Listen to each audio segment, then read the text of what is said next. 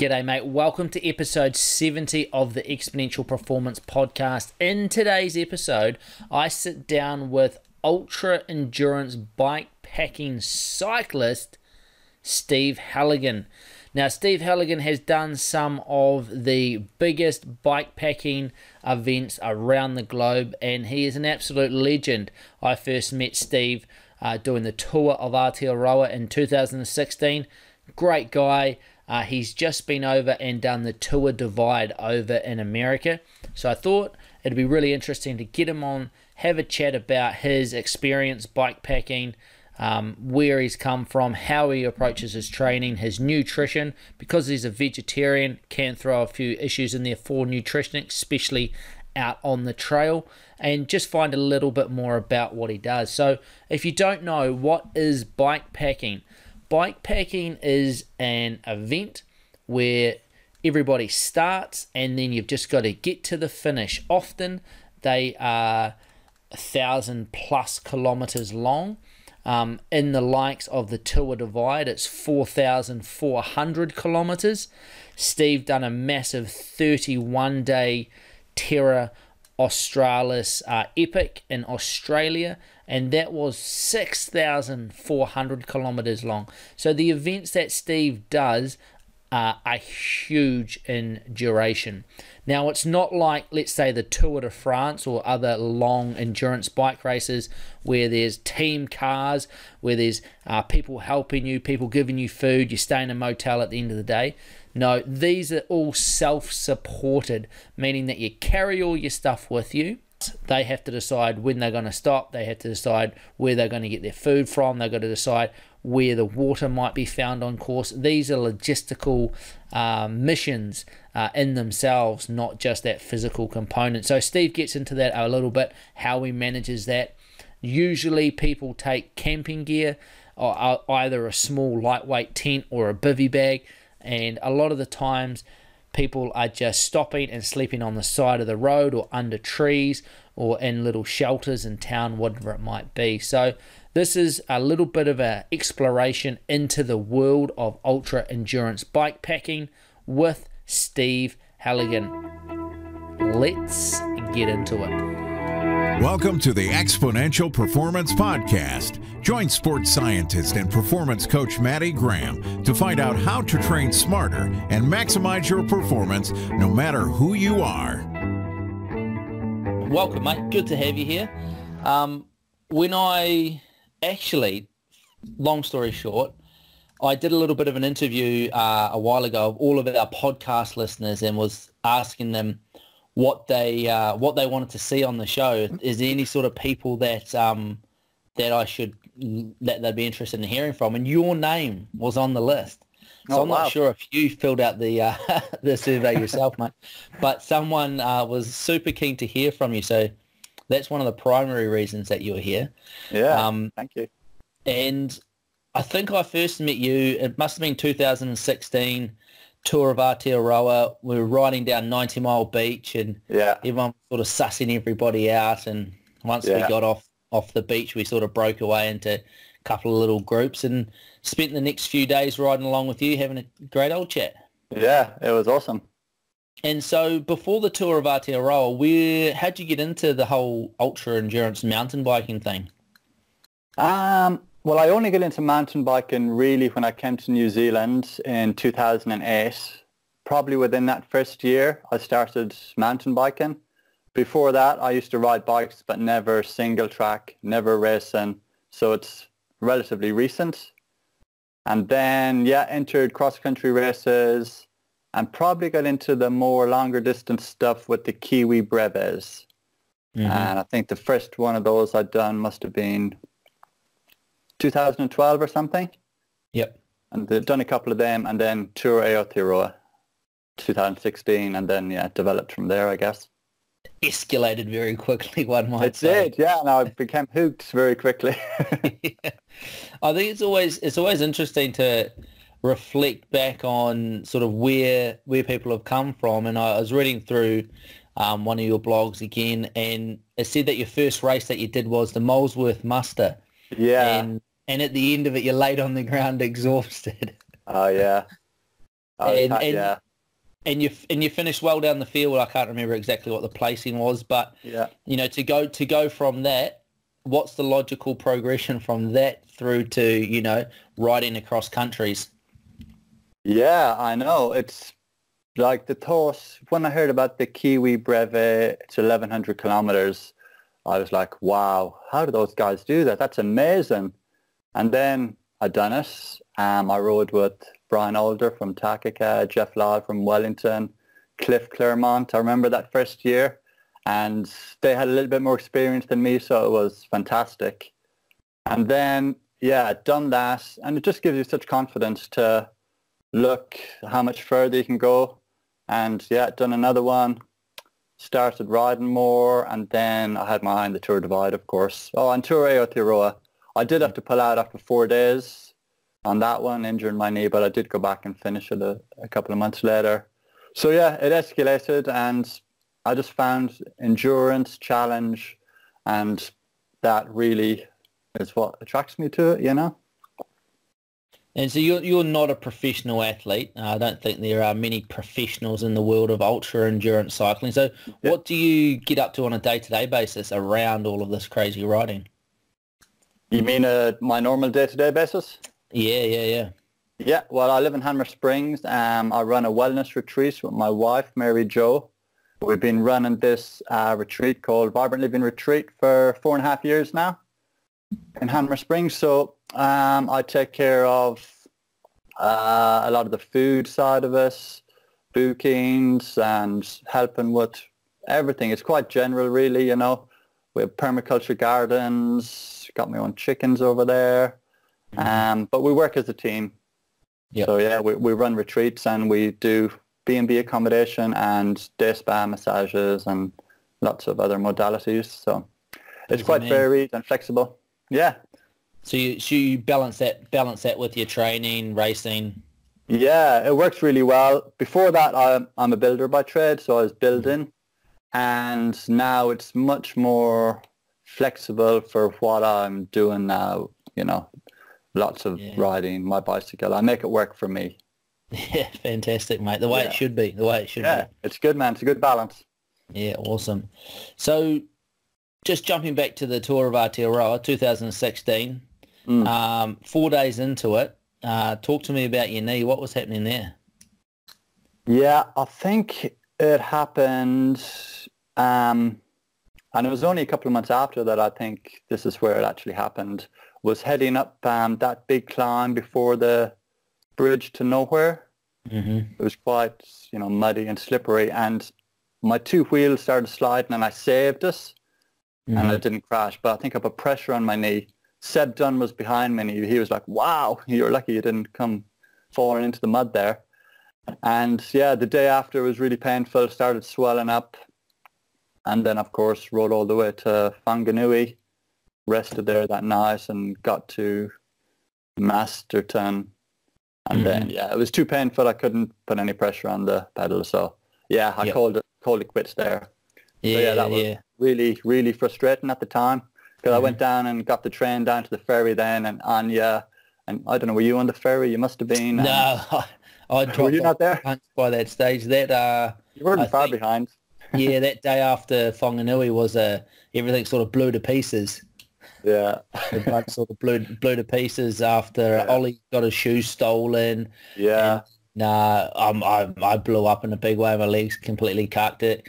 Um, Cliff was off the back somewhere in, Yeah. in, yeah, a, yeah, uh, yeah. in a motel so somewhere. I, I was just so disappointed to miss out on so much fun and riding with such a good crew as well, you know. absolutely. But I've done this and I've done it again, and I'm doing it again next year. So Oh, you are awesome. And so so you went back. Was it like a month or a month or two later and, and finished it off? yeah, um, I think it was about six weeks later. My knee was, you know, feeling fine, and I got the ferry across, got the train up to Masterton, and yeah, completed it in another six days, I think. Yeah, fantastic. And you must have been stoked to to nail that one finally. yeah, yeah, I was too stubborn not to do it. Yeah. yeah, Good man. really wanted to do it. It was, it was, it was really cool. And so the next next big race after that you did was the Tour Divide, which uh, for those that don't know, go from Banff, Canada, all the way down to New Mexico, sort of along the the Rocky Mountains there. Yeah. Is, that's that's about four and a half thousand. Oh, sorry, four four thousand five hundred kilometers, isn't it? Um, I think it's four four actually. Four four. Yeah, Yeah. about that. What's a hundred k's between mates? Yeah, exactly. In that sort of race, it's not much. So you didn't have the uh, best of luck on that. Was it bit of few mechanical problems on the first Yeah. day? 2017, after about 100 kilometers, um, I ripped my derailleur off in this incredibly sticky mud. Yeah, so had to, I tried to fix it, tried to make it single speed, and it wasn't really working out that well for me.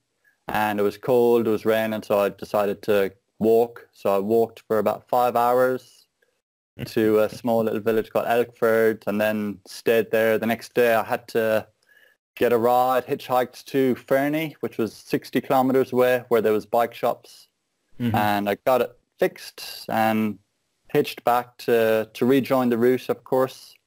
And yeah, I lost 24 hours about before starting off again. So yeah, it was a bit of a bit of a bummer, but once I got going again, I was happy. It was really cool Mm. catching people and chatting to people.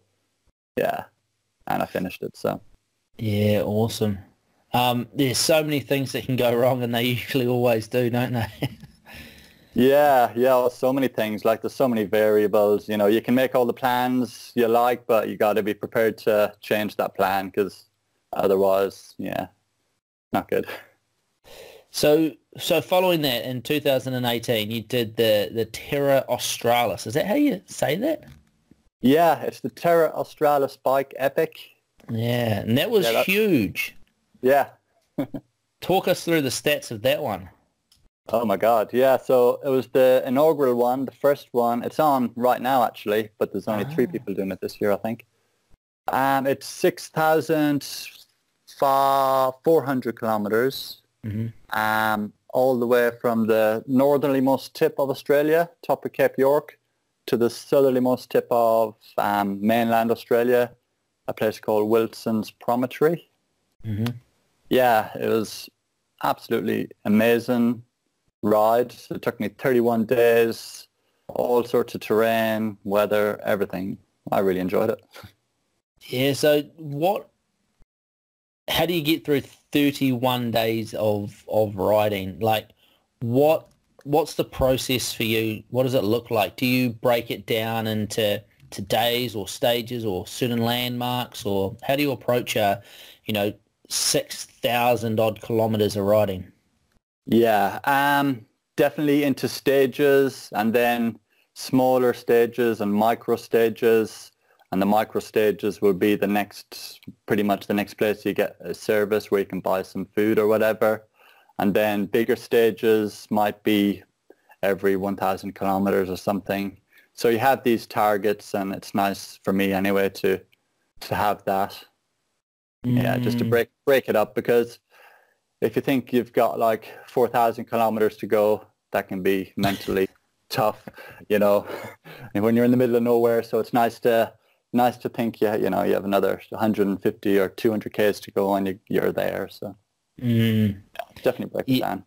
Yeah, absolutely. And there's been many times where I've been, you know, let's say five hours into into a you know three or four day ride, and you're absolutely spent, and Yeah. the uh, you can't think about the next you know thousand odd kilometers you've got to go, uh, Mm. or you know l- let alone you know four or five thousand kilometers in your in your uh, in your case.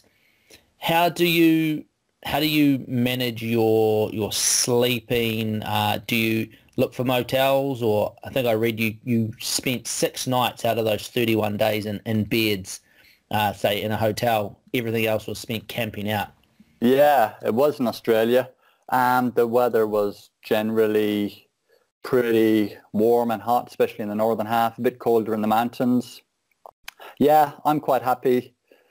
I nearly always carry a tent and my sleeping bag, sleeping mat, so it's quite comfy and I'm quite happy camping anywhere really. Um, I went into sports fields, got slept under balconies, you know, school grounds, you know, stealth camping, wherever.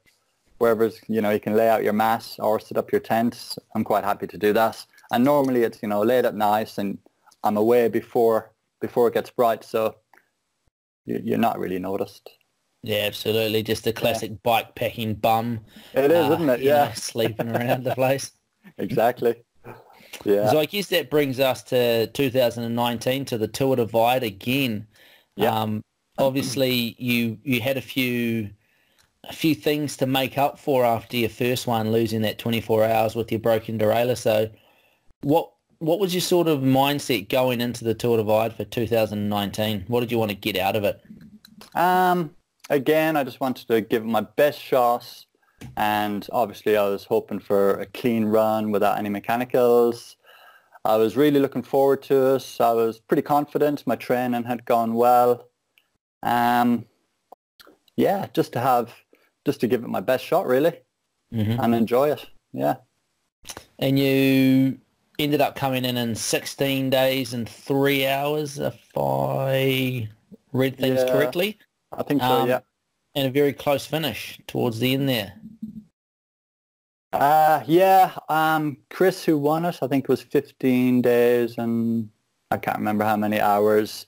Mhm. Um, yeah, I ended up fourth place. I wasn't second with two days to go, but my knee flared up probably from my two crashes in Colorado, which kind of hurt. Uh, so it was kind of annoying to, to lose a couple of places like that, but overall, once once that happened, then I had to stop for 14 hours just to rest this it was just a matter of getting to the finish really. Mhm. I had to kind of just accept that and get to the end. So Yeah, knees, eh? Knees and like ultra endurance cycling. It's, oh my god, If you can look after your knees and, and come up with a bulletproof knee, I think it makes such a difference because they always get such a hammering, don't they? they do, and yeah, like since Tour Euro when I did hurt my knee, it was fine all through more Kiwi Brevets and the other Tour Aotearoa. Like no problems. I did have a couple of hard crashes, and I think that probably hurt something. And then, uh, yeah, it was pretty painful pushing down the pedals. The second last day, and it got better the last day, and I got to the end. But yeah, you're right. Knees are pretty important. Yeah, big Bike time. position, And, pedals, and all that. mm, absolutely. Yeah. So with some super extreme ultra endurance bikepacking events under your belt, how do you or how has your training approach changed over time or how do you approach your training now if you're leading up to these events? Yeah. Oh, I'm pretty relaxed about my training. Like I don't really put schedules on myself. I don't use a coach. I ride when I can, as much as I can. Um, I like to ride with my gear, all the gear I'll be carrying, probably for about three months, and just get into the hills and do loads of climbing. Um, so my approach probably hasn't changed that much in that respect just yeah, getting hours on the bike and making it hard as well, and doing some multi-day trips. Yep. If you're if you're sort of thinking like a uh, like a big a big training volume week for you, how Mhm. many k's or how many hours would you spend on on a bike?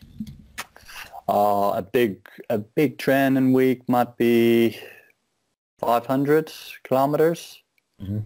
Yeah, or even more if I do like a three or four day multi-day. I'll try and kind of replicate what I'd be doing in an ultra endurance race, which is often between two and 300 kilometers a day. So yeah, Yeah, it can awesome. it can it can differ, but I like to get I like to get a few definitely a few weeks with that amount of Ks in, Mhm. just to to get the legs used to it, I guess.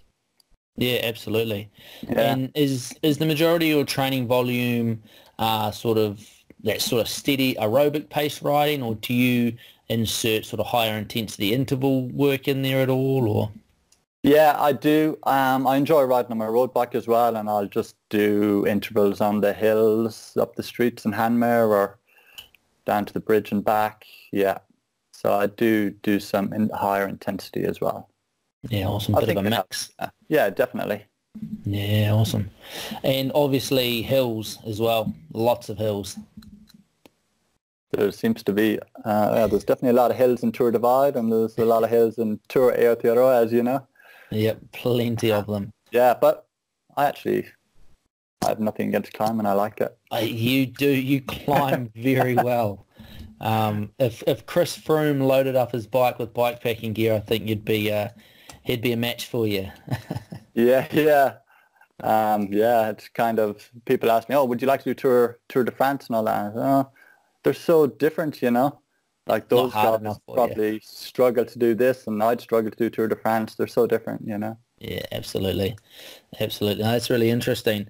Um, and when you're looking at your gear, mm-hmm. um, I I remember from Tour of Aotearoa, you had a pretty lightweight setup. Um, from what yeah. I was what I was seeing, um, how has your setup changed over time uh, with sort of experience and selection of stuff?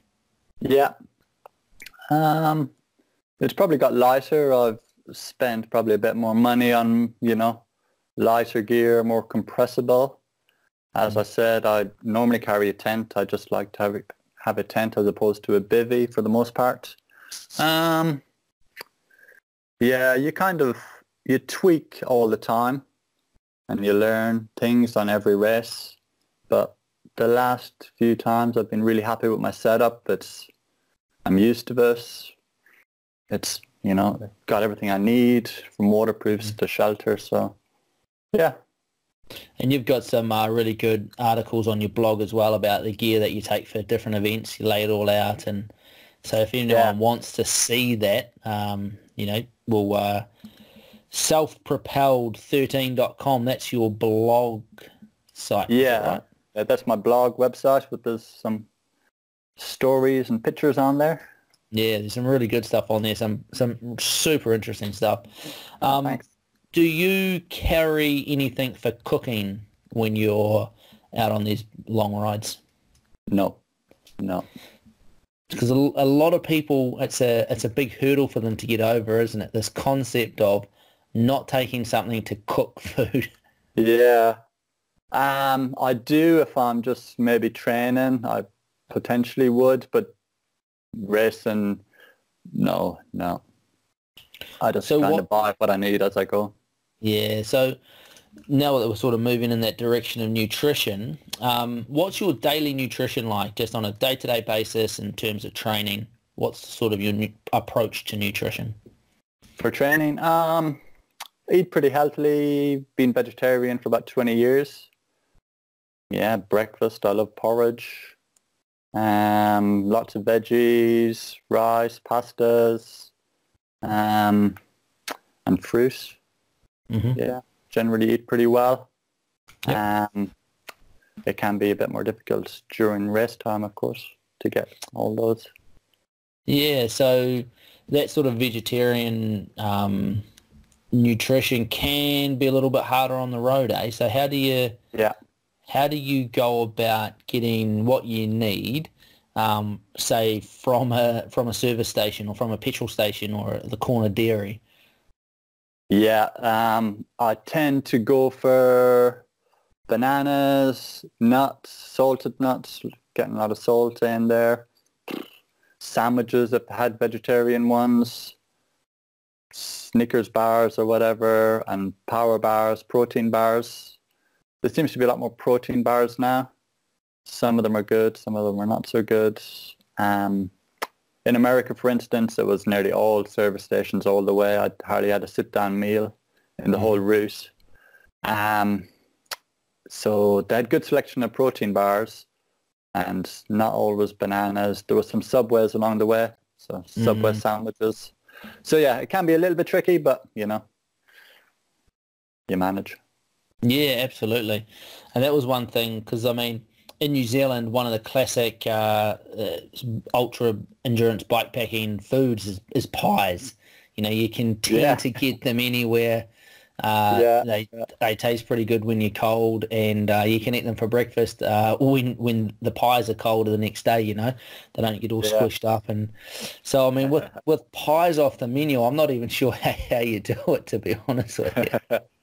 Oh, there is some vegetarian pies, I guess, and if I see one of those, I'd grab one. You know what it's like. You know, you will you will just grab what you can when you need it because you know you get pretty hungry on these things, and you know you might down some soft drink, um, which I don't normally drink, but on things like that you'd have a coke or whatever. Yep. You just burn it off, I guess. Um, but yeah, you get what you can. Yeah. It's fuel for the engine at the end of the day, isn't it? Yeah, exactly. It seems to be all right. It seems to work. So if you're sitting down for to plan out, let's say like a tour divide, um, Yep. What what's your approach to the race in terms of like the strategy of how you approach something like this, um, how you plan your sleep, how you plan your pacing, that sort of thing. Yeah. Um, I really don't plan it that much. I just go into it and I guess my rough plan is I always seem to ride until at least midnight. I like riding well into the evening and then stop for like three or four hours, four and a half hours, and then normally up before the sun rises and moving again. But that can change too. You know, if I'm feeling really good, I might ride into the night, you know, a bit longer and, you know, have less sleep, maybe two hours. So, but sleep is crucial, I think, you know. I, Mhm. I've done, I think, um, yeah, I've done one all-nighter in the last Tour Divide and maybe one in the previous one, but I feel that it catches up with you and you might suffer, you know, the day or day after doing that. So for me, sleep is important. Yep. Three hours at least. So yeah, so you're looking like three to three and a half, four hours of Yeah. sleep a night. So Yeah. which works out kind of good. Like in New Zealand, pretty much all of the brevets that we have here, there are mandatory sleep times. Mm. And um, I always find that that four hours is kind of a nice number because you're guaranteed at least four hours of sleep. Yeah, Um, and it's it's kind of nice ha- having to have that, you know. it is good. Yeah, I've nothing against that. It's good. Um, but yeah, running on less sleep does become quite intense, doesn't it? Uh, multiple days in a row. So Yeah. what's the what's the sort of least amount of sleep that you'd usually that you'd you know sometimes run on, or when would be times that you would take those shorter sleep blocks? Um, yeah, if I'm feeling really good and maybe I'm chasing down someone and I feel if I do a shorter sleep block, I can gain some ground. And I go pretty well on, you know, not too much sleep. Even in general living, I'm not a, a big sleeper. Like seven hours is normally enough for me. So I guess that kind of fits in with my ultra endurance riding, you know. Yeah, So-. Yeah, um, if I'm feeling good and feel I need only a couple hours sleep, if it is good quality sleep, two hours or, yeah, just get up and go again. And and you one for setting an alarm and getting up super early in these rides as well? So like you said you would ride to say let's say midnight, get a few hours sleep and so you'd be getting up at like three, maybe four AM again. Yeah, yeah, I'd always set an alarm. Yeah, Yeah. yeah. A couple of times I've pressed the snooze and slept through it a few times. But Before you know it, it's two hours later. yeah, yeah. I always find it super hard, eh? Because I u- usually, in say like a Great Southern Brevet or the Tour of Aotearoa, I'd always plan my sleep. So I'd ride a little bit later into the night Yeah, and then sleep so that I would wake up as it was getting light. Because I always found it so hard to have that alarm go off and just be completely exhausted and then have to get up and ride in the dark again. yeah, yeah. I always Yeah. struggle with that. Yeah, you're right. Um, well, probably the most challenging thing for me is getting up, as you say, when it's dark and it's freezing cold. Like some of the nights in Tour Divide, it's you're up pretty high altitude. It's so cold, and you know you're putting on the cycling gear, the shoes, the socks, and you know they're often wet, and we had snow to deal with. So that's really, really hard. And you know you're waiting for the sun to come up. Um, and it might be over the mountain, so you might have to wait an extra hour before the sun Mm. hits your skin. So yeah, you're right. That is challenging, but yeah, that's what we do, isn't it? Get it hard enough and get on with it. Uh, that's interesting. And and how do you go around around pacing as well? Are you looking to ride a certain number of hours a day or a certain uh, mileage or kilometers per day? Um, no, I don't really have any targets in kilometers or hours because can depend on the terrain as well and you know the weather. Um, yeah, just how I feel really, you mm-hmm. know. But it's normally 18 to 20 hours, yep. I would say, with a few stops here and there, getting yep. food. Yeah. And but you... like I don't, yeah, I don't have a, a plan as such. Yep. Sort of loose, loose guidelines that you stick to. Yeah, yeah, I, I'm pretty. Yeah, I don't really come up with too many strategies or plans in that respect. Yeah. Mm-hmm. Yeah, interesting. Because I know, um, you know, some riders are super calculated, aren't they? They've got their wee spreadsheet that's laminated in their back pocket. That's mm. got, you know, this is where the food is. This is the kilometers, yeah. and and riding very scripted, so to speak. But yeah. kind of the opposite. I do normally use cue sheets, but just mainly for yeah some information about where food is and distances. Mm-hmm. But if if I don't reach that, like the thing I love about self-supported ultra endurance riding is you got everything on your bike, so you yeah. don't. I don't feel like I have to reach a town. If I don't mm. reach it that nice, it's going to be there in the morning, so I'll just ride in and then I can grab food then, you know. So yeah, it's not crucial if I don't make it. Yeah, absolutely, absolutely. And like you say, if you're camping and you know you don't have to get to a town to sleep, then yeah, it gives you great flexibility. Uh, you know, absolutely, absolutely. Yeah. No, that's fantastic. So, I read in uh, one of your race reports that I think it was one of your earlier Tour Divide potentially that you know it didn't really matter how much you trained or how much you prepared. That mental attitude was everything. I think it said.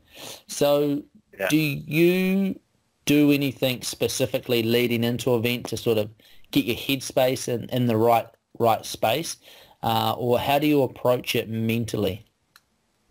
Um, do I do anything specifically? You know, we're, we're a wellness retreat here. We do meditations. I'm pretty relaxed guy, um, pretty positive. So do I do it? um, I don't know when I'm when I'm actually in the races, you know, I'm doing my own. I make up my own affirmations, or as I go, you know, you're always kind of thoughts running through your head. Just yeah, just thinking positively, really, because you know, you can't let any niggly injuries or anything get into your head, or you know, it'll just fester away. So mm. yeah, yeah, that that positive attitude. You have to be, you have to be ready for it. Absolutely. I mean, that positive attitude is such a big thing. Like, if you're thinking day one of the, you know, the Tour Divide, so you get, you're not even not even one sixteenth of the way through it, and you've got a broken derailleur. How how do you mentally deal with that? It'd be so easy just yeah. to say bugger it. Yeah, yeah, that was that was particularly tough. I remember I was like cursing, you know, side of the road. It's snowing, freezing a 100 riders passing me and then walking. So yeah, I just I just said, all right, I, I'm not quitting because I came all this way to do the Tour Divide. And when I got back to the small village and I actually got a motel that night, and yeah, I just refocused and I just asked myself, what's the bigger why? Why am I doing this? And, you know, I want to do my best and want to be up there. But ultimately, I want to be just riding my bike in a new country on a new trail and having fun because, you know, an adventure. Mm-hmm. So, yeah, the next morning I was, yeah, it was totally different. So I said, all right, I'm going to get to Fernie, fix my bike, get back in the route. And I actually had such an amazing time riding down the country. And yeah, I had a target of getting to the top 10 and I finished fourth that year. So yeah, it went really well. You know, overall, I was delighted with that with that run down the down yeah, the route. Fantastic. Yeah. mean, that's, that's another thing as well as if you know if you hadn't kept that positive mental attitude and focused on how do you get back in the race even, you know, mm. how do I get my bike fixed? I've got to get here. I've got to hitch a ride. I've got to, you know, get that fixed. I've got to get back onto the route now and yeah. then actually start again. If you couldn't actually string all of those things together because you're so frustrated or so, you know, tunnel vision of this sucks now because of, you know, yeah. 100 riders are in front of me. Um, yeah. Turns to custard pretty quick. Yeah, and and likewise in in 2019, um, having two crashes in t- in two days. Yeah, yeah. Again, how um, did what was your thought process around those? Um, the first crash wasn't too bad. So I fell on my side and kind of hurt my ribs a little bit. And um, the second crash was it was after dark and I hit some mud and went down pretty hard and busted my nose and hurt my hand, which was a crack in my metacarpal. It turned out to be. Um, yeah, that was that was pretty tough, I guess. Um, but again, I the next had a sleep, cleaned up, refocused, reset my my energy, I guess, and the next day things were brighter, a bit sore, but you know, back in the race, and I was still in a good position, and yeah, like I guess um, I've had a few a few challenges, so I'm kind of getting used to it now, so I can pick myself up pretty quick. But as you say, you know, it's very easy to go down and to go down the, the rabbit hole, I guess, and think, oh no, how am I going to do this? And these ultra endurance races, like up to 50% don't finish them. 50% mm-hmm. of the mm. riders don't finish most of them. So yeah, they're pretty pretty tough mentally as well as physically. Yeah, absolutely. Yeah. And like I would I would tend to agree with you that it is more more mental than physical, you know. All you have yeah. to do is, is keep keep riding. That's all you have to physically do and is, is keep riding, which is not actually a very hard thing to do when, you know, the pace is relatively low after the first few days and yeah. everyone sort of gets into their endurance plod. It's the people yeah. that that decide that they you know they can't do it anymore and they need to stop. They're the ones that the ones that stop, you know. Yeah, exactly. And like I, I just said to myself, this too shall pass because nearly everything passes. Like the, the headwind won't be there forever. The storm won't be there forever. Even aches and pains, it's it's all just energy and it'll move, you know. It's just a pain is probably just blocked energy. So it, it all shifts and moves. So it's not going to last forever. So that's yeah, my that's, mindset anyway.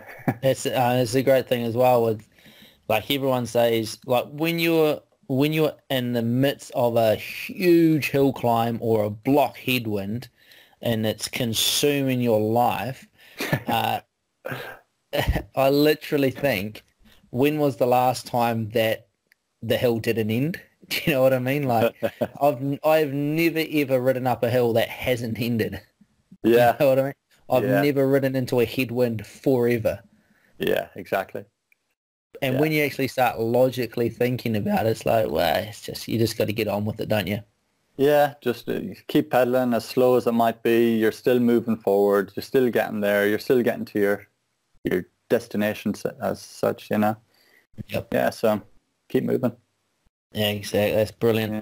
And I always yeah. think about it as well that you know, kind of bike packing or ultra endurance uh, riding is the person that can ride the slowest, the fastest because the intensity just drops out of you know everybody's legs pretty quickly after the first few days, and everyone's just crawling along.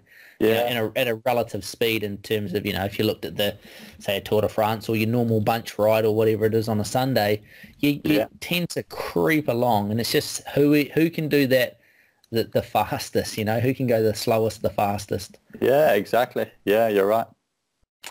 Yeah. What would your tips be, Steve, for uh, people looking at, to get into bikepacking? If you, you know, a couple of key tips for those people that were, say, signing up maybe for a brevet or a, a tour of Aotearoa?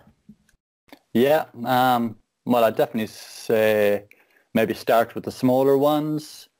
Um, Kiwi Brevets. It's not, it's 1100 kilometers or whatever, but just to get a taste for us. Um, yeah, test your gear and your training, sleep out, you know, in the mountains and ride, slowly build up your riding, carrying food and being just self-sufficient really. Yeah. Yeah. being being comfortable just being in the middle of nowhere, eh? In yeah, that's a big thing. yeah, exactly. Because um, New Zealand generally for wildlife is pretty safe, but there's always a bit of apprehension in North America for mountain lions and grizzlies, and then in Australia, of course, those crocodiles and other creatures. So, yeah, like not everybody's kind of comfortable with that. So that's something you got to deal with. Absolutely. Mm. How did you get on in, in Australia with all of the creepy crawlies over there? Did you have any enter in your tent to wake you up in the morning? no, I didn't. I think that's why I like my tent because it's a little safe haven, you know. Um, I've seen like, uh, didn't see any crocodiles. Yeah, seen heaps of wildlife though. Yeah, lots of snakes and scorpions and stuff like that. Yeah, but yeah, didn't get any bites or anything else. It was pretty good. No dramas. Good. You're still in one piece. Well, largely yeah. in one piece. Yeah. Broken hand and now what? Broken collarbone. Yeah, I broke my collarbone. Still in the sling. Um, three and a half weeks ago, just up the road from Hanmer Springs. Would you believe? I, uh, I was kind of funny. I was following you Tour Divide pretty closely, especially on Instagram with all your with all your posts, and it just seemed like it was one thing after another after another and you finally got home and then you found out that your hand was broken and that wasn't yeah. too much of a deal and then you bloody go out and break your collarbone. I was like, yeah. give it give him a break. I know. Like it's crazy. The last few months I've had I actually had a crash pre Tour Divide on the Heaphy track. Yeah. And hurt my ribs. Two crashes in the Tour Divide.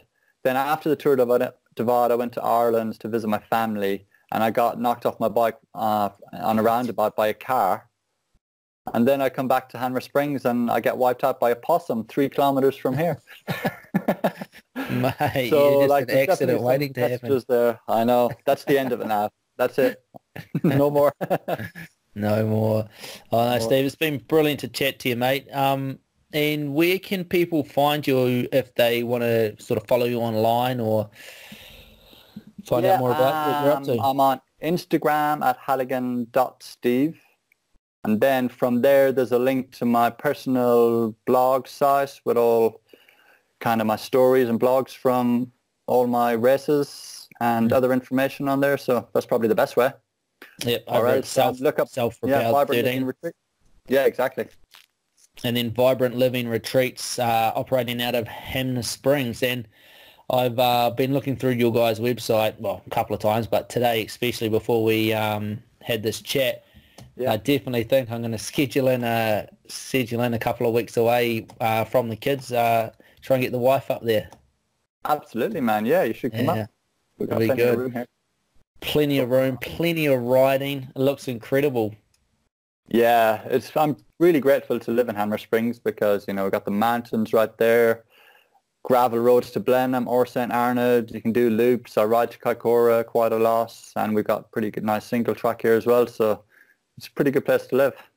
Yeah, brilliant. It looks phenomenal. And I'll put all those links um, over on the Exponential Performance Coaching website under uh, episode 70. So if anyone's yep. listening to this and they want to check out Steve or reach out to Steve and contact him, then you can do so through that and the show notes over there. I'm mate, always happy to talk about bicycling. Mate, he loves he loves a good chat about bikes. awesome. Thanks very much, mate. Thank you, Matt. That was awesome. Mate, thanks for listening.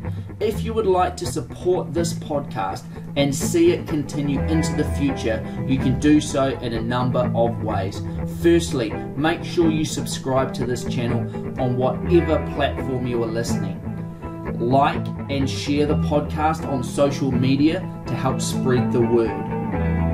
If you're feeling really generous, head over and leave a review and a rating over on iTunes. This helps spread the word and develop the podcast. All of this will help the podcast continue long into the future so we can keep bringing you the information you need to train hard, but most importantly, train smart.